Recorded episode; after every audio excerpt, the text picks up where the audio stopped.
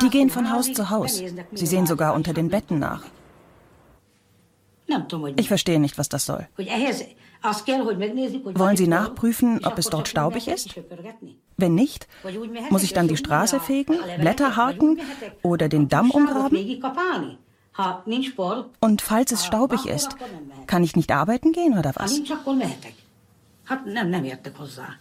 Wenn ich nicht nachweisen kann, dass ich drei oder vier Monate am Stück gearbeitet habe, streichen Sie mir die Sozialhilfe.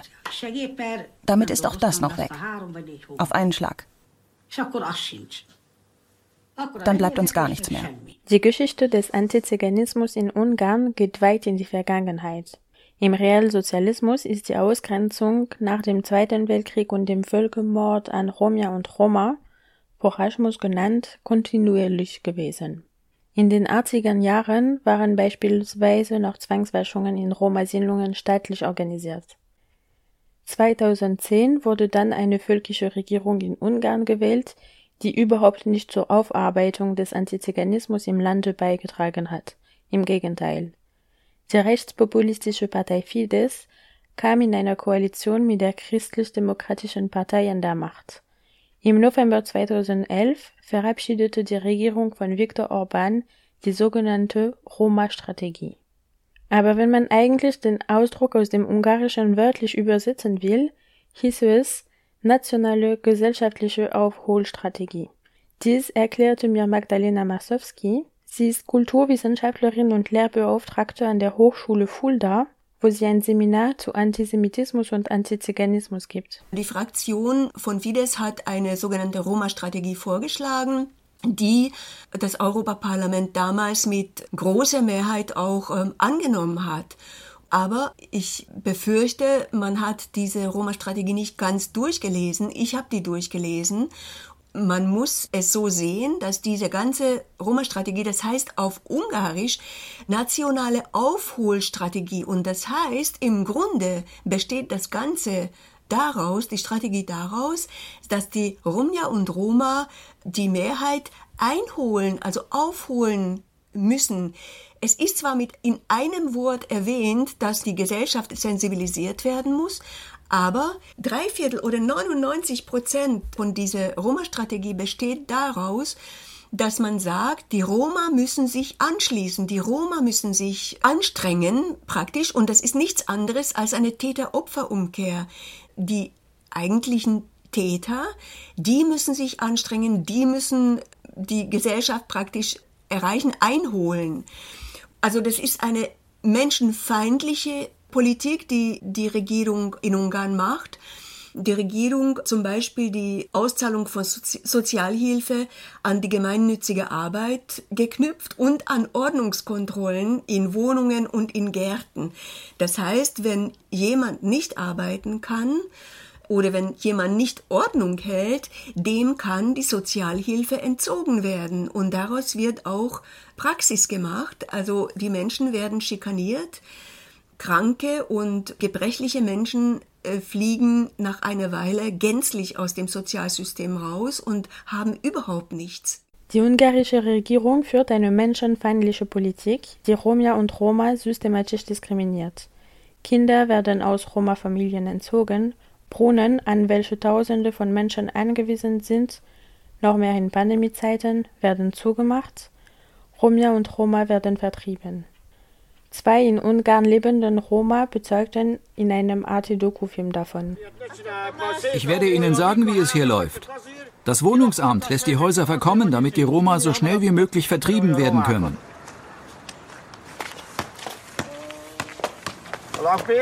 Ich habe keine Schulden. Und trotzdem, wenn mein Mietvertrag abgelaufen ist, wird er nicht verlängert. Ich habe den Bescheid schon bekommen. Wenn ich nicht ausziehe, werde ich angezeigt und zwangsgeräumt. Wo soll ich denn dann hin? Wir ertragen es nicht mehr, was hier geschieht. Viele werden vertrieben. Kinder werden aus ihren Familien gerissen und in Heime gesteckt. Aber wenn man uns die Kinder wegnimmt, es gibt eine große antiziganistische Segregation, abgesehen von den Menschen, von der Bevölkerung, die bis zu 80 Prozent, 85 sogar, Prozent antiziganistisch eingestellt ist, sind auch die Behörden, auch die Richtlinien sind, sind antiziganistisch. Im Grundgesetz ist, heißt es zum Beispiel, also einerseits ist das ja eine völkische Auffassung der Nation, die automatisch zur Ausgrenzung führt. Andererseits steht es auch im Grundgesetz, dass Ungarn eine auf Arbeit basierte Gesellschaft ist. Das heißt aber, auf der anderen Seite, dass ein sozialdarwinistisches Prinzip ist, weil nämlich in der Gesellschaft nur die Menschen einen Wert haben, die im Arbeitsprozess stecken. Andere, die aus irgendeinem Grund aus dem Arbeitsprozess herausfallen, haben dann keinen Wert in der Gesellschaft. Das ist von der Regierung, das geht von der Regierung aus. Die Regierung hetzt auch permanent, selbst Viktor Orban hetzt auch permanent und auch in der Bevölkerung. Und die Sozialhilfe ist sehr antiziganistisch, die Familienhilfe ist antiziganistisch, das Kindergeld ist sehr stark antiziganistisch eingestellt, weil bei Familien ständig gedroht werden, dass ihnen das Kindergeld entzogen wird, wenn der Garten oder wenn die Wohnung unordentlich ist. Was ich noch unbedingt erwähnen muss, es gibt immer mehr Fälle, immer mehr Familien, in denen Kinder aus den Familien herausgehoben werden, und zwar mit so fingierten Schikanen, dass die Wohnung nicht ordentlich genug ist und so weiter und so fort. Man schikaniert die Familie, also die Sozialarbeiterinnen, die zu den Familien gehen, um die Familien anzuschauen, schikanieren sie so lange, bis dann das Kind rechtlich, rechtens der Familie weggenommen werden kann. Und das passiert sehr, sehr oft in Ungarn. 2009 wurde das letzte Mal so eine Erhebung durchgeführt, wie viele Roma-Kinder in Sonderschulen kommen und die Zahl war schon damals größer, ich glaube 2009 oder 2007, war schon damals etwas größer als in der Zeit, als Hitler an die Macht kam. Das heißt, das ist ein eine Art Messlatte, wie viele Kinder in, in Sonderschulen eingeschult werden. Daran kann man messen, wie ausgrenzend eine Gesellschaft ist und, und die Regierung. Diese staatlich organisierte Diskriminierung und der tiefprägende Antiziganismus haben für Höhepunkt die körperliche Gewalt, die Roma und Roma zu Opfer macht. In Ungarn sowie in vielen anderen europäischen Ländern werden regelmäßig Roma und Roma angegriffen und ermordet. Sie werden immer wieder von paramilitärischen Organisationen richtig bedroht.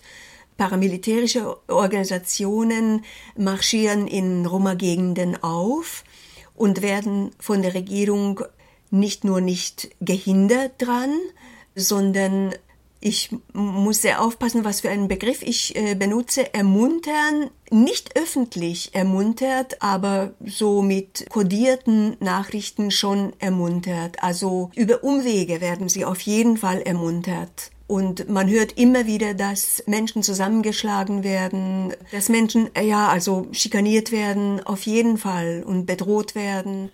Eine andere Strategie als die völkische Strategie, die die Regierung gerade treibt, gibt es nicht. Auch die Opposition und sogar BürgerrechtlerInnen benutzen beispielsweise weiterhin den Begriff Zigein auf Ungarisch, der absolut dieselbe ausschließende Bedeutung wie Zigeuner auf Deutsch hat. Die EU-Abgeordnete Anna Donat ist Parteimitglied der Partei Momentum in Ungarn.